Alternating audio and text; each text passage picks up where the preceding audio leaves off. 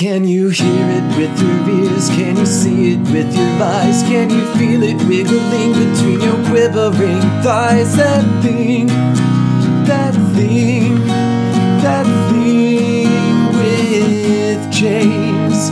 Once every millennium something will come along. When you feel it you will know it, 'cause it's coming on strong. That thing, that thing, that thing with James.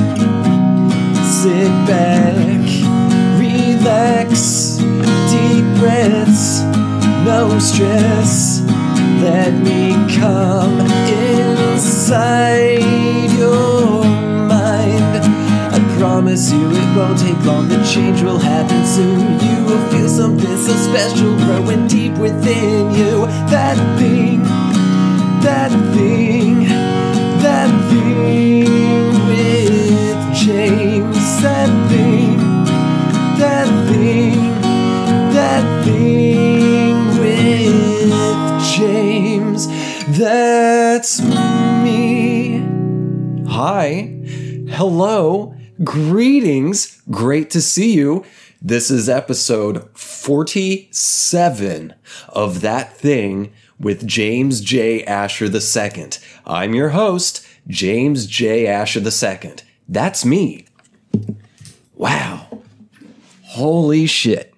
It has been a hot minute since we last spoke, hasn't it? But here we are, checking my levels, making sure everything's good. Back at the old setup in the old apartment. Yeah. The first episode of 2020. All right. Sorry, that was kind of slow. I had to get my levels right. Episode 47. The first episode of 2020. 2020. You could say that I'm living with 2020 vision right now. That's not cocaine. The allergies have been crazy. There's like a lot of cedar around and stuff like that. So my nose has been a little stoppy and drippy. 2020. The year of clear vision, huh? Man. So this episode is coming a bit late. Oh, before I start, How was your holiday? Did you get like a holiday break? Did you celebrate anything? Did you wage war on Christmas? Or was it more of a skirmish? A battle? Maybe this past year was a battle. A war on Christmas. I think that shit's so funny, man. I remember when that was a big deal, like what? 2-3 years ago or something. There's a war on Christmas. I had no fucking idea what people were talking about because I'm out of the loop on news stuff unless generally if there's news I need to hear, it kind of finds me. I don't go searching for news too much because it kind of ruins my day. And a lot of it's sensationalism, just for-profit news things. Of course, they're going to sensationalize current events because, well, sensation gets more viewers, stokes panic, fear, outrage. It heightens emotions. It's manufacturing heightened emotions to get people to pay attention to whatever outlet is providing the news. And when emotions are stoked and you're panicking, you're going to stick to that channel or to that publication or something to get updates on this sensational current affair because you want to see what happens.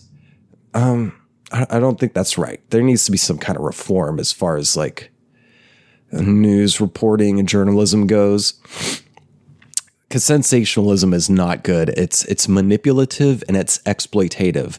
But it's a feature of capitalism, and capitalism is built exclusively on exploitation.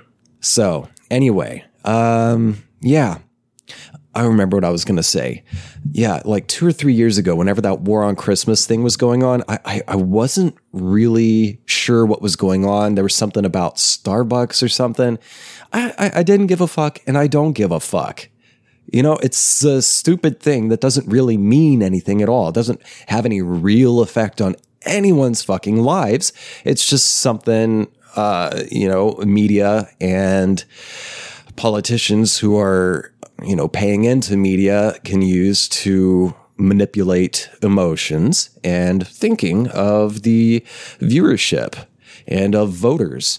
And, yeah, if they can get them stoked up and worried about this fucking war on Christmas, then they can get people stoked up to say, you know, I'm on your side of this war and vote for me and give me money and I will help you win this war on Christmas, this war that doesn't even really fucking exist at all. That's what I think. Check out Noam Chomsky, Manufacturing Consent.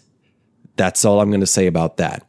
Well, anyway, for my day job, I was sending out like some holiday emails to a bunch of clients and like potential clients on behalf of my manager. And there was another manager of another office visiting our office here in Austin. And he came in and I was reading just a draft of what we were going to say in these letters to my manager.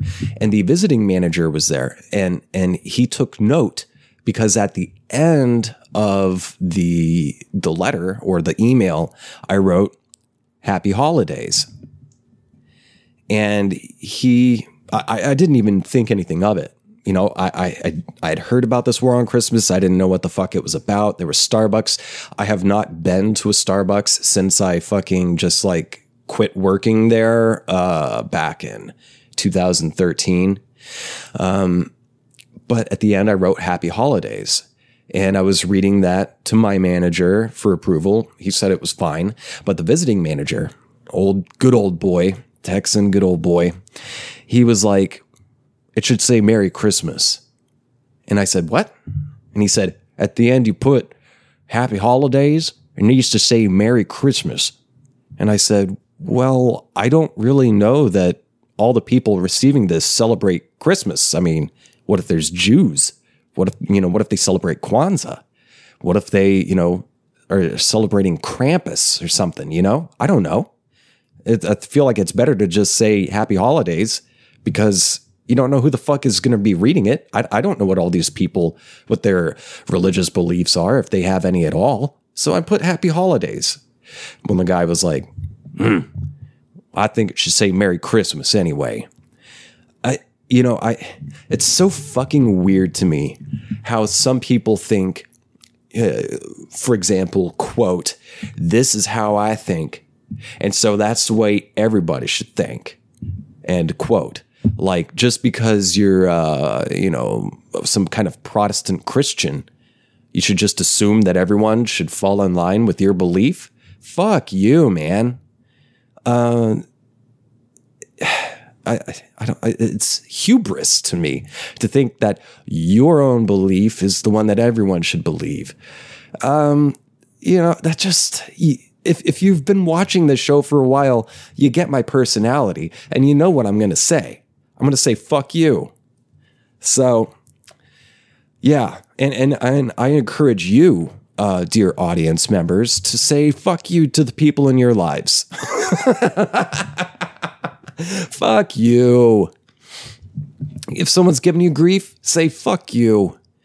A dear friend of mine recently was very upset. They were just kind of having a rough time, a sort of a quarter-life crisis. And one of the parts of this quarter-life crisis, for lack of a better label for it, was that this person is really nice, and they make a really big effort. They make a very conscious, concerted effort to be nice and to do good and to be a good, nice person. Living by the golden rule, which is the way I try to live too. Treat others as you would have them treat you. But this person, they said something well, they were telling me their situation, and it reminded me of a line that came to my mind, I guess, a couple months ago when I was having a rough couple of weeks, because I'd been doing, you know, everything fucking right. I've been doing my absolute best, and life just kept screwing me over. And, oh, fuck, I had the line in my head last night, but now I can't think of it. It was something like, you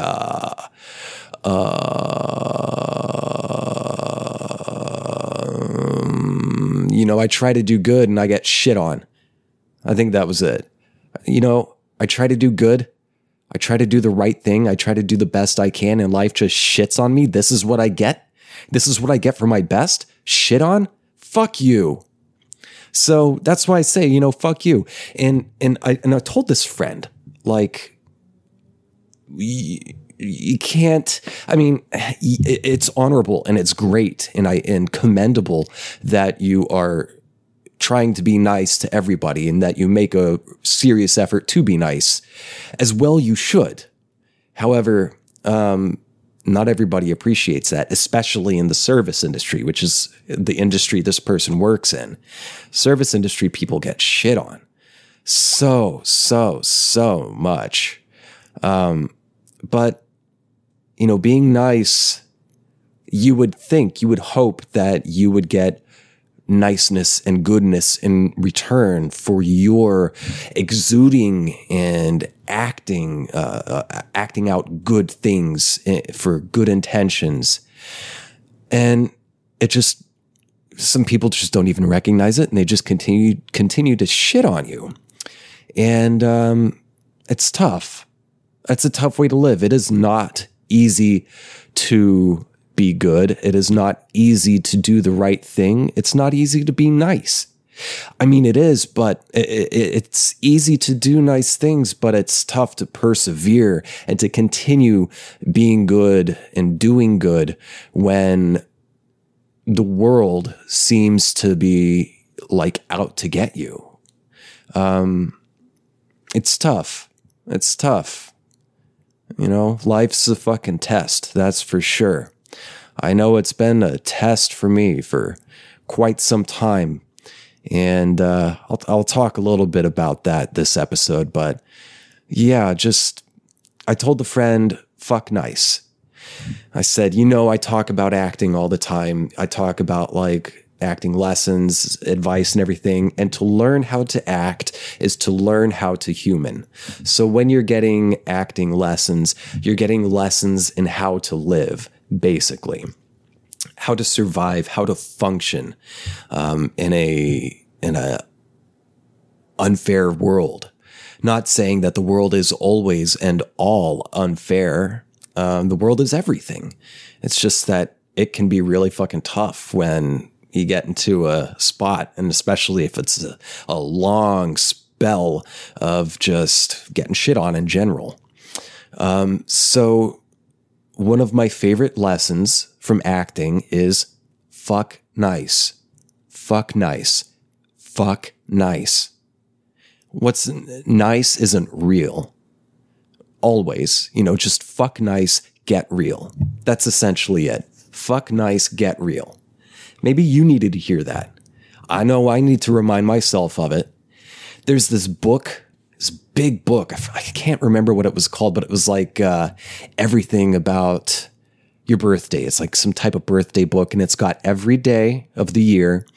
And, you know, on your birthday, it has like a couple pages describing like who in history, what notable people shared a birthday with you, like me. December 15th, I share a birthday with the Roman Emperor Nero, the one who allegedly played the fiddle while Rome burned. Now, that's a bit of hearsay. That's still up for debate that he actually did that or not. But so it's got that, and it kind of breaks down. It's kind of spookily. That's a terrible fucking word, James. Think of something better. It's eerily accurate in writing out like the pros of your personality, the cons of your personality. And it's one of those things where it's like, you know, any kind of zodiac, astrological sort of thing where it's general enough, it could apply to anybody, but there are certain specifics where it's like, this rings so true to me. And it also has like a correlating card for your birthday. So my birthday is December 15th, and my tarot card, when I say correlating card, I mean tarot card, my card is the devil. And that makes so much sense because the devil is, among other things, the devil tarot card is about being trapped or imprisoned by yourself. Meaning like you're imprisoned by your vices, you're imprisoned by your habits, you're imprisoned by your fears. But the thing is like you are your own jail keeper. So it's not like you're actually in a prison. You're in a dungeon of your own creation. You are the lock and the key. So it's up to you to free yourself from your self-made shackles. That's kind of what the devil is about. My dad's birthday had the same card too, because he is November 15th. I am December 15th. So it has to do with the number 15, I believe. And then there's like a meditation for each day. And the one on mine, it took me a long time to really figure out what it was trying to say, but I get it. I get it now. And I figured it out a while ago, like a while as in a few years ago, but I get it. And it was something like peaches may, wait, no. Here it is. Onions may make you cry, but peaches have a pit. That was it. Hey, that rhymed. Sink me. You see, I am a poet, and you did not know it. That's a line from the Scarlet Pimpernel. Great classic movie. You should check it out. Sink me. It's so fucking funny. Yeah. Onions may make you cry, but peaches have a pit. What does that mean? It means onions can make you cry the closer you get to the core, but they can be kind of sweet. They're sweet onions. Are those Vidalias? Are Vidalias and sweet onions the same thing? Well, anyway, some onions can be sweet. And like the closer you get to the core, the more teary it gets, and you go through layers and stuff. As a matter of fact, in my minor studies in undergrad, I studied communication studies, which is not so much like communication and broadcast. It's more communication theory, just basically interpersonal communication, the way communication works and the dynamics of it and how it affects our minds, our lives, all sorts of really cool, like, it's like a cross section, I guess, intersection of like hippy dippy studies and psychological studies and sort of linguistic sort of studies. I really loved it. Well, there's a theory, you may have heard of it, called the onion theory. Now, the onion theory is like everyone is an onion and we all have layers. If you've seen the Shrek movies, I'm pretty sure Shrek says something like that. Who is dicking around outside my door? What is that sound? Hold on. Who is that? What the fuck is that? Something scraping? It's a fucking rat. Hold on. I gotta kick the wall. Fucking rat.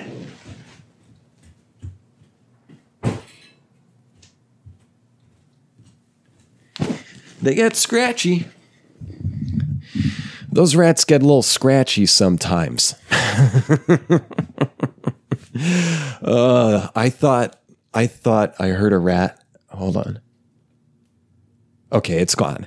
Yeah, I thought I heard a rat in the wall the other day because I just could not get to sleep a few nights ago.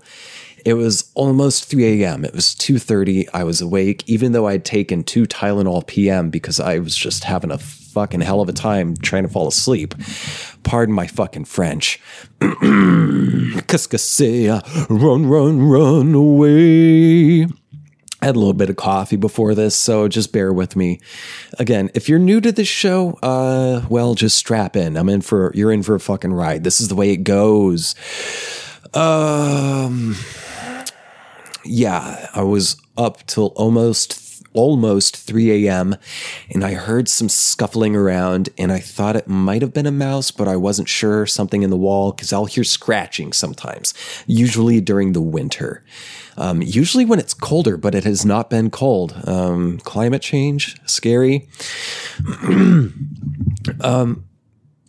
But I was just trying to read some, I was trying to read The Trial by Franz Kafka. And I heard this sound and I was like, I don't know what the fuck it is. I'm like out of it, but I can't go to sleep. So I'm just going to keep reading. And so I kept reading, and then I had to go pee. So I got up and I went to the bathroom and I sat down because, I like to be comfortable. And as I'm peeing, I'm looking at the wall across from me, and right at the base on the floorboard, I see the largest cockroach I have ever seen in my entire life. It was, I'd say, as long as my thumb and maybe 1.5 thickness. So take like half the width of my thumb. If you're watching this, you've got the visual aid of my thumb here. Take half the width of my thumb and add, that additional bit. It was that fucking wide. It weighed about a pound. The biggest gosh darn cockroach I've ever seen in my life. Oh my God. Oh my God. Well, the last time I was in Chicago, I was staying with some friends, and I went out on their back patio for a cigarette in the morning, and some neighbors at the neighboring apartment complex. Well, these are like houses that have apartments in them, kind of a thing. Well, the neighboring apartment house, there were some people out in the backyard, and a couple people in their early 40s, a couple women and one baby. And one woman had the baby on its knees, bouncing the baby, and the other woman, who I'm guessing was either a sister or an old friend who had come to visit, was saying in the thickest, like, maybe she's from Wisconsin, the thickest accent, "Oh my God. Oh my God, look at it. It is so cute. Oh my God, so cute." Yeah, so I saw this gigantic cockroach and I just decided to ignore it. I thought about grabbing something to stomp it, to crush it. And I thought about the mess that it would make. I'm sure that it would have been about a 1-gallon bucket of disgusting cockroach guts and slime spraying out everywhere. I'm sure some of it would get in my mouth. I was naked. I didn't want it getting on my penis. Yeah. Who the hell wants cockroach juice on their penis? Not me. I want to keep a clean penis. Well, because I deserve it. You deserve it. Everyone deserves for me to have a clean penis, just so you know. And I can tell you right now, I got no cockroach juice on my penis, nor on my scrotum, none on my taint, because I didn't squish the giant 1-pound cockroach. I just looked at it, said, fuck this. I'm going back to reading. I finished peeing. I scurried out of the bathroom, tiptoeing so I didn't wake up my downstairs neighbor. Got back on this chaise lounge that I'm sitting on doing this show, and picked up the book and tried to read again, but that giant cockroach was in the back of my mind. I knew it was there, up to no good. And sure enough, I saw it scurrying around. I heard it. I could literally hear its feet, its cockroach feet, scuttling on the floor.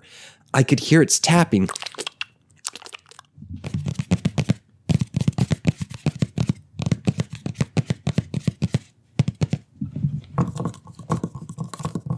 Can you hear that? It sounded like I could fucking hear the thing. It had that much weight. It had that much power.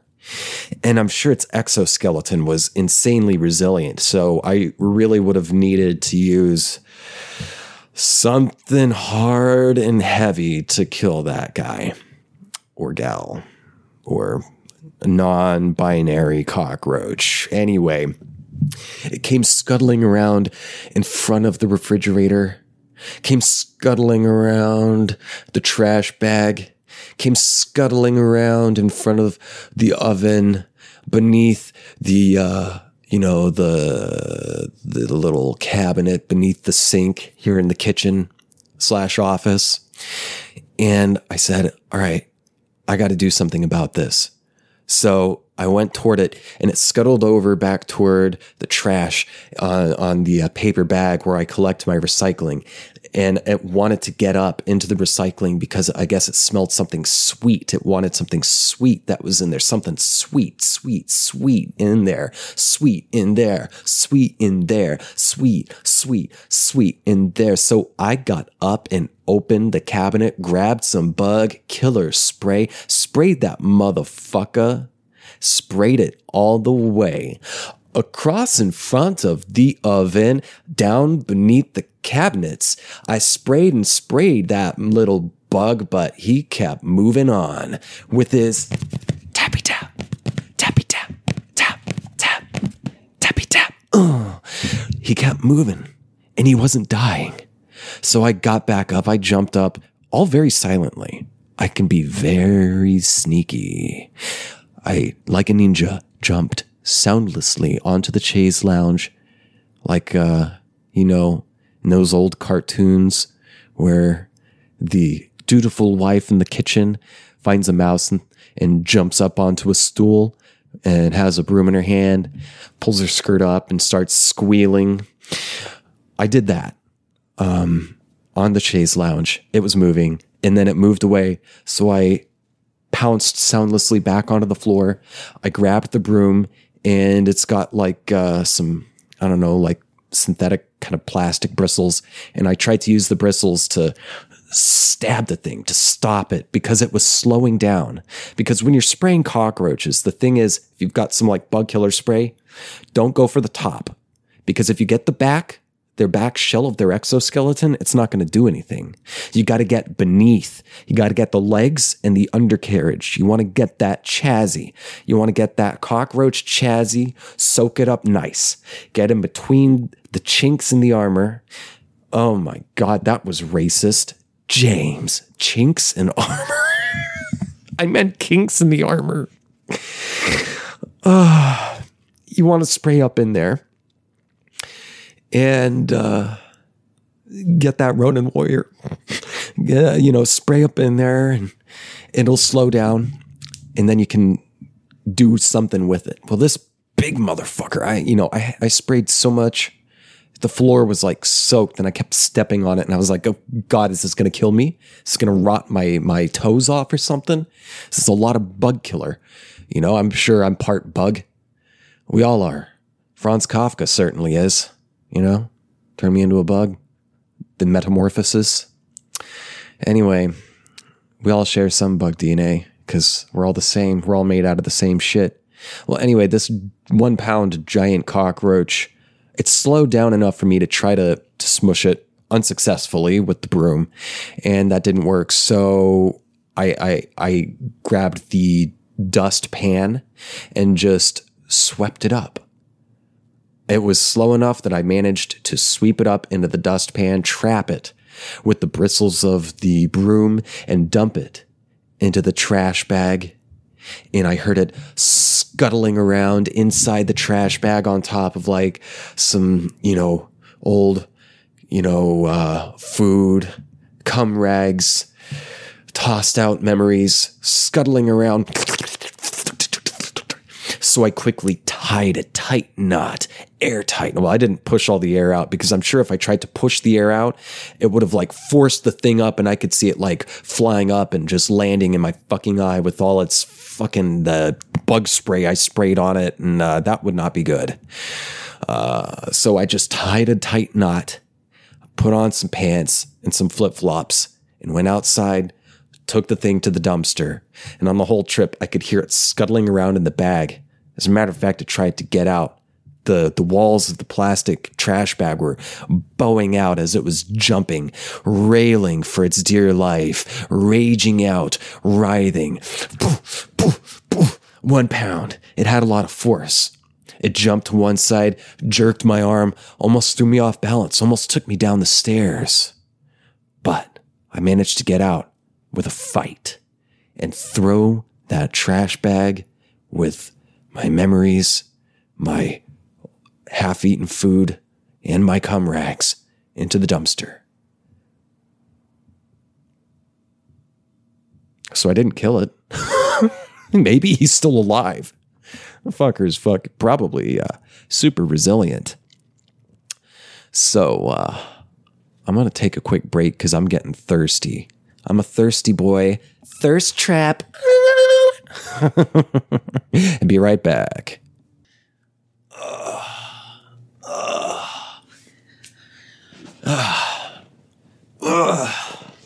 Don't mind me. Just doing some hip openers. Yeah.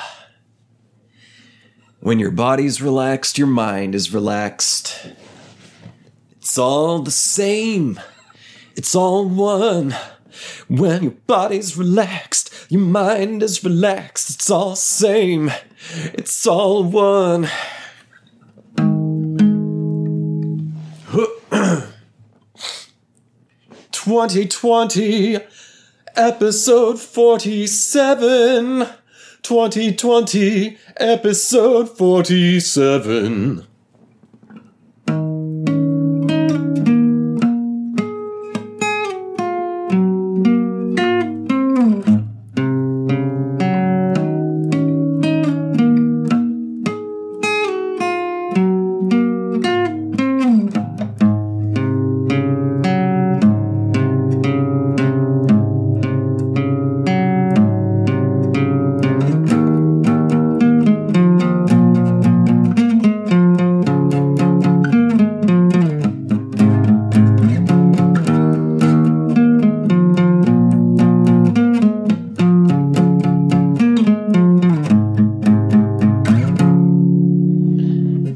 Coffee's a double-edged sword because it woke me up, but now my hands are really shaky.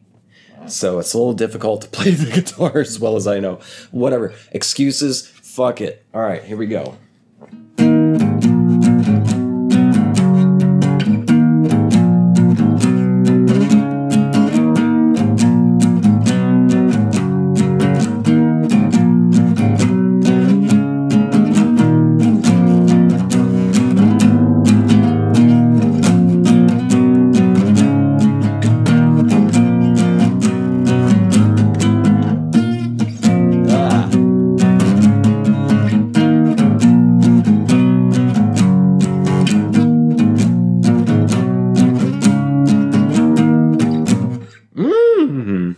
Messing up.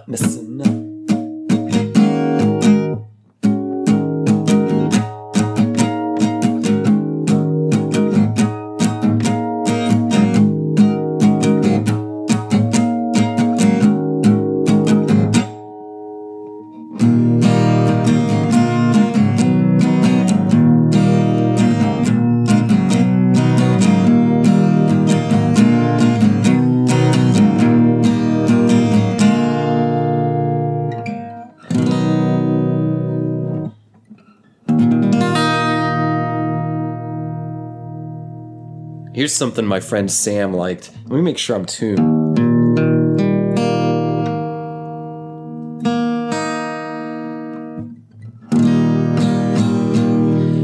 Here's something I played recently on like Instagram. My friend Sam liked it. So I'm going to play it for you. It's just a little something. I haven't fully fleshed it out yet. I just like the sound. I described it as like, hold on. I described it as like my favorite part of a song that has not been written yet. That's kind of how I like to try to make my music. It's like I try to make my stuff sound like my favorite parts of my favorite songs. Woo! All right, here we go.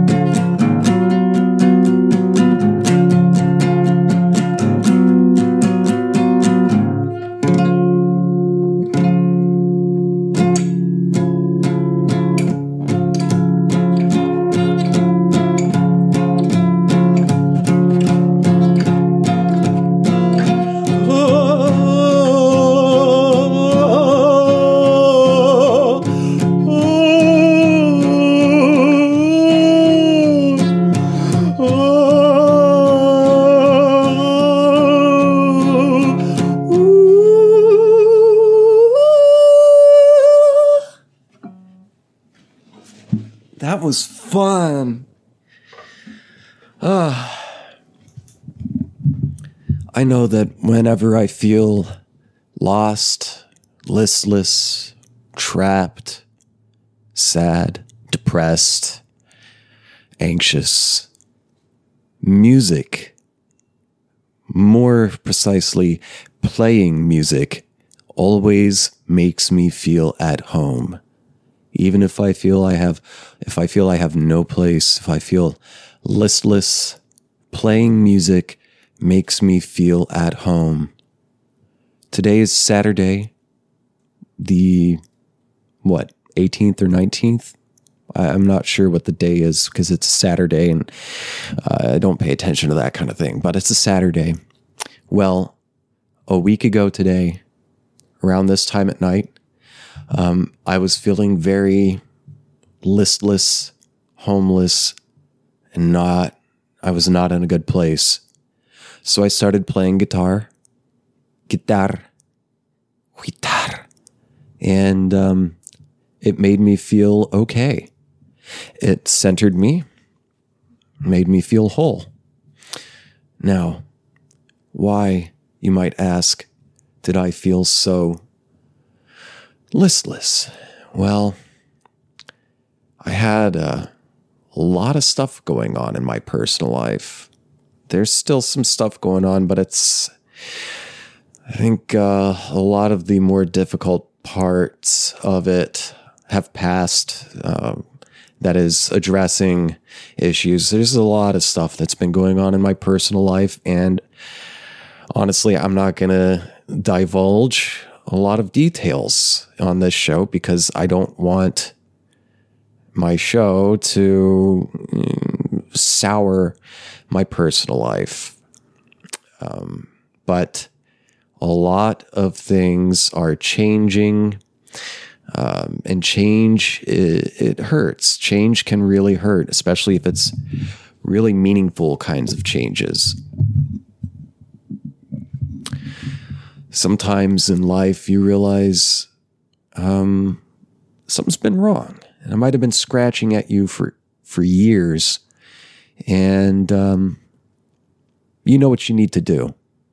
If something in your life just doesn't feel right, I don't really buy that you don't know precisely what it is in your life that feels off. Or something just feels off. You know, you may not want to face it, you may not want to admit it, but you know exactly what in your life is bugging you. At least in terms of your current circumstances. Now there's past traumas and stuff like that. That kind of stuff's more difficult. That's why you'd need a therapist to talk to work out, past stuff. And therapists can help you with present stuff as well. But I feel oftentimes if something in your present life does not feel right, chances are you probably know exactly what it is. And it can be a very painful, difficult process to actually face it and approach whatever challenges you are experiencing and to act upon them, to work through those challenges, to try to make things feel, different, to try to, resolve some challenges in your life. I've had some challenges that, I've been trying to deal with, and I finally did a very difficult process of dealing with these challenges. And so it's, for lack of a better phrase, because I don't want to say that these challenges, I'm discarding any elements of them. I'm not, but I am facing these challenges and thereby creating room for things that I feel have been trying to enter my life, for elements, for circumstances, for chances to enter my life that I was not creating room for before. So that's why at the beginning of this episode, I was saying 2020 vision, because I've done a difficult thing. I've done a few difficult things. And, while they were difficult, I do feel they were necessary.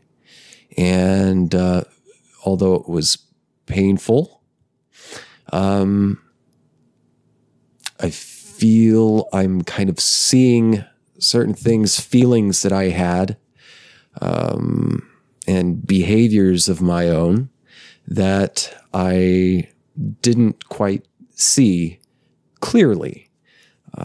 But now I'm getting closer at looking at things clearly.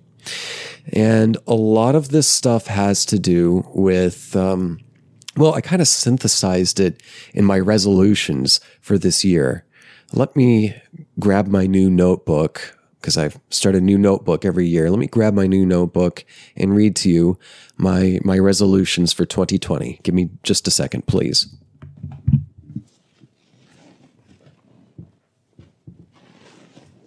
Okay, here we go.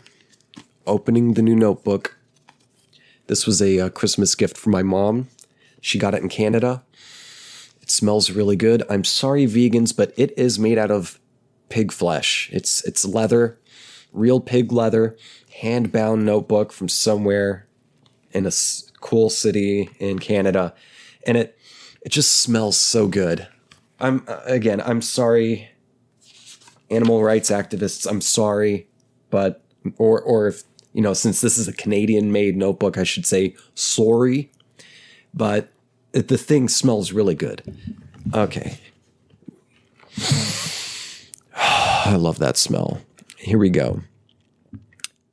January 1st, 2020, 4:52 p.m., because yes, I write down the time of my entries in my journal because, you know, I don't feel like explaining. It's something I do.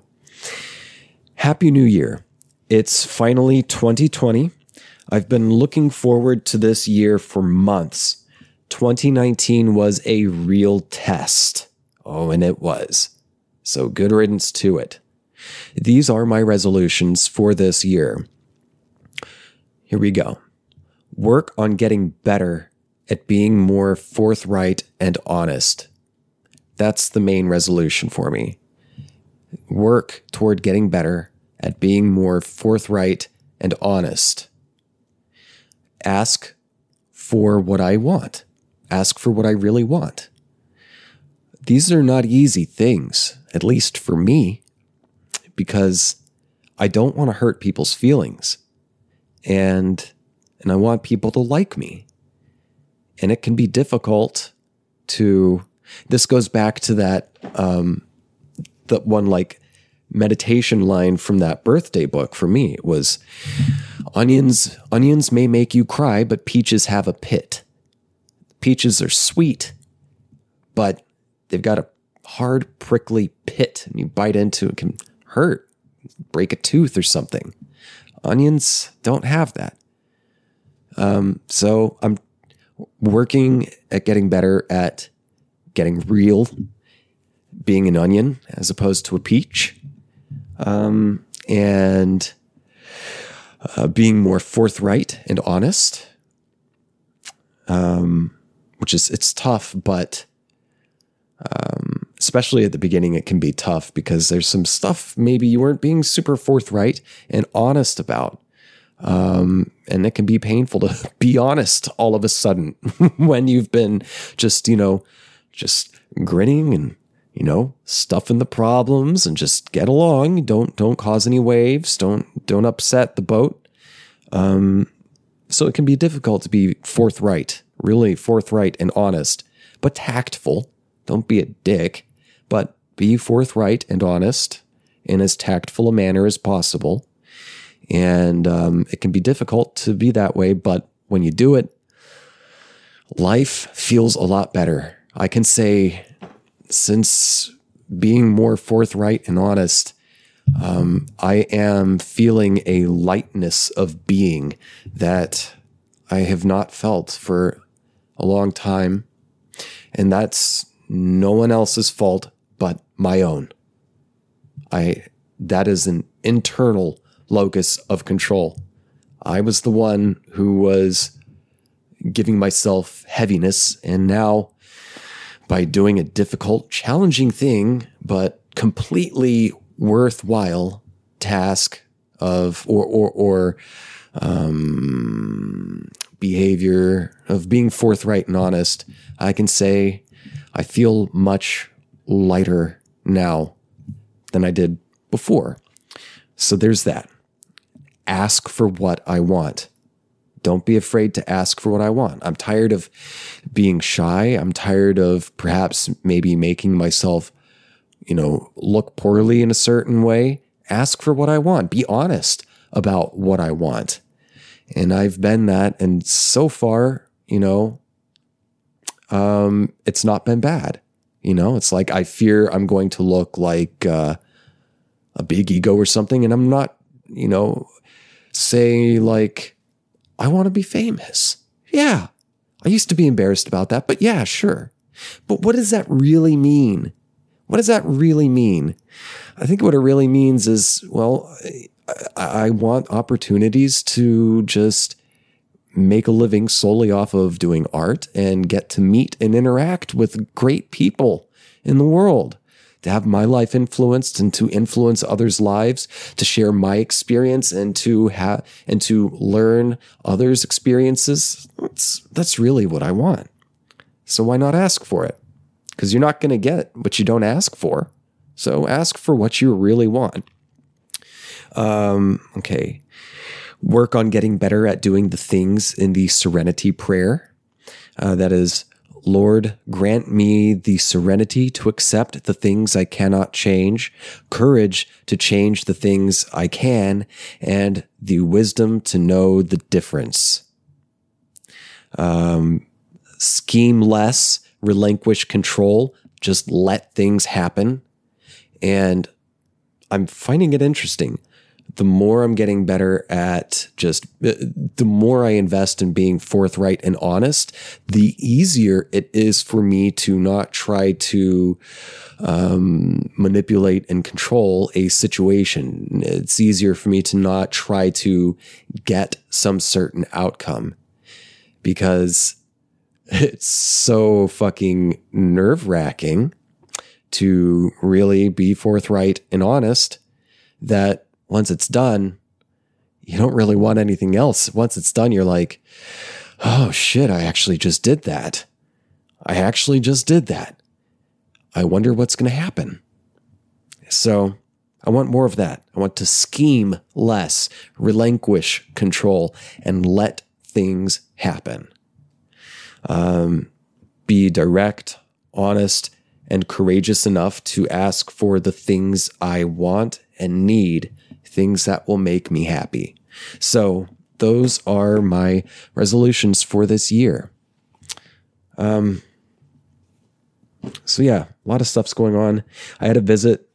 I meant to have this episode 47, not this one that I'm recording, but an episode 47, the first episode of 2020, uploaded last week. However, I ran into some technical trouble during that week. I guess maybe this is coming out on a Sunday, so 2 weeks ago, technically. I was in Oklahoma visiting my parents for a week, and I love my parents, but damn, that was a rough visit. I've had great, sweet visits. I've had visits that started out rough and then lightened up. This visit was just pretty rough all around. A difficult part of growing up and getting older is seeing your parents getting older and being mature, having enough of your own life experience to reach a level of maturity where you start having conversations with your parents individually, if you have them, talking about things that can be a little upsetting, just about the reality of their lives and how they feel, because your parents are people too, just like you. They have feelings, they have fears, they have hopes and dreams, just like you. And you really start, if you communicate openly with your parents or loved ones, with your family, when you're older and more mature, you understand better what your parents are saying, and they're more willing to be more candid with you because they know that you will understand it. You will understand what they're trying to say and what they're going through. And it's difficult to hear when your parents are having a rough time. It's difficult to hear your parents aren't, happy, because, that's your foundation. Maybe if you had parents and if they, they raised you hopefully as well as they could, they're your foundation. They're your solid, they're your proverbial house. And to find out that the walls, they're not as, solid as you maybe used to think. Again, a lot of very personal, very difficult stuff over the past month that I've been dealing with. And I don't want to go into specifics because I feel it would be tacky of me to go into specifics. So I'm being very general, but I'm sure this is something maybe one of you can understand Maybe one of you knows the theme I'm talking about here. Just seeing your parents get older, seeing their bodies go, their minds go, maybe. And maybe seeing your family pet get old. My parents have a smaller poodle, toy-sized poodle named Taz. And my sister gave them that dog, bought them that dog when I left for college in 2006. So they didn't have to be empty nesters. And Taz is very old now. His poor back, I've seen it over the past few years slowly curl up. He's got like a hunch in his back. His back pelvis is kind of curling under toward the front feet or front paws, where it never used to be like that. Unless he was like doing the cat stretch, as in like yoga, cat-cow stretch. He has, his spine is curling up, his joints. He's totally fucking blind now. His eyes, both of them, look like white marbles. Cataracts, just totally blind. His hearing isn't there anymore. So he's blind and deaf. His nose, he can smell things, but it's not super reliable. And I'm sure his mind is going a little bit too. He's just sleeping a lot now. He's sleeping a lot. And it's kind of funny because he just has to feel his way around, and he bumps into things. He bumps into everything, the poor guy. He used to just bullet through the house, just run, run, run. The guy was endless energy, but not so much anymore. I think in dog years, he's about 97 years old, something like that. But he's getting old, and when you touch him, it's like pick him up, he'd flinch because he didn't know you were there, because he couldn't hear you or see you, and maybe he could have smelled you, but maybe not. What else? I tried to record a podcast episode with my dad, and I did. It was like a good hour, 15-minute episode that none of you will ever hear or see because I ran into technical difficulties, and that's all I'm going to say about that. Sometimes in the podcasting game, you run into technical difficulties. And so, yeah, there's a lost episode that no one's ever going to see or hear. And it's probably for the best. Well, let's see. I think this is good. Maybe I'll try to get a new guest for the next episode. Maybe I will find a subject to focus on. But here we are, episode 47, the first episode of the year 2020. Speaking of changes in my life, I may need to find a way to increase my income by at least half soon, like within the next month or so. So if you have any ideas, please, I don't want to get a second day job. I want some kind of flexible gig I can do that's not going to make me feel trapped and make me feel like I'm dying. So if you have any ideas of something I could do that's ideally leisurely and fun for me, and pays decent and doesn't take up a lot of time and is flexible so I can go to auditions and things, please let me know. Send me an email at thatthingwithjames@gmail.com. It will be written in the description. All these things I'm about to talk about will be written in the description, or if you're watching this on YouTube, it'll appear at the bottom of the screen.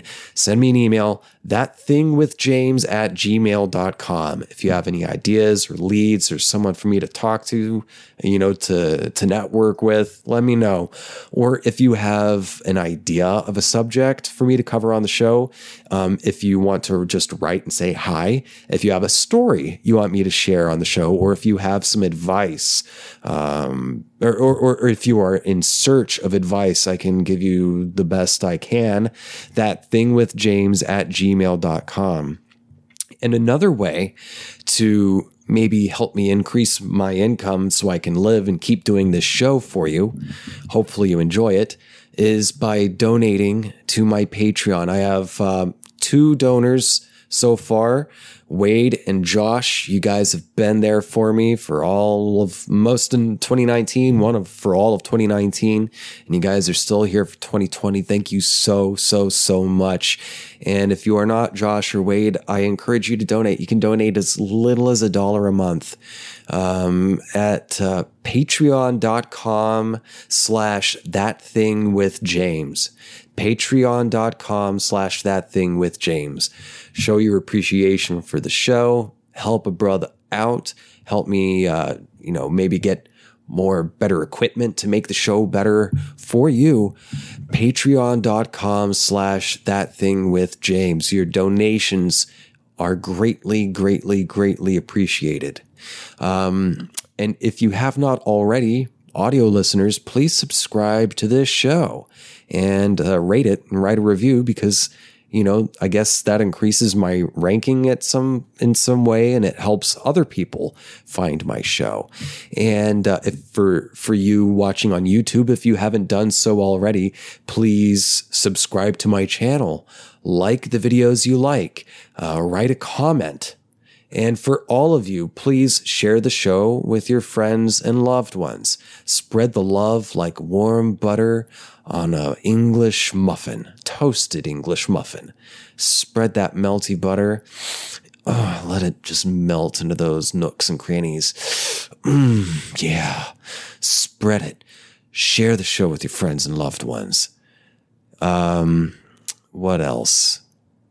What am I missing?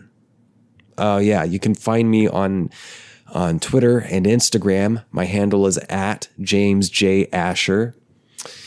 Follow me on those things, Send me DMs. Slide in my DMs. I'll talk to you. I'm trying to expand my friends, my circle of friends this year. It's part of this year is I'm trying to live more. Get out, not be such a hermit, because it was slowly killing me. Yeah. At James J. Asher is my handle on social media. And I also have a website, jamesjasher.com. You can check it out. I have a blog there at jamesjasher.com/blog. You can see, if you scroll way back till before this show started, you can see some essays I wrote, some drunken essays I wrote about the nature of nature, and stuff like that. I think that's it.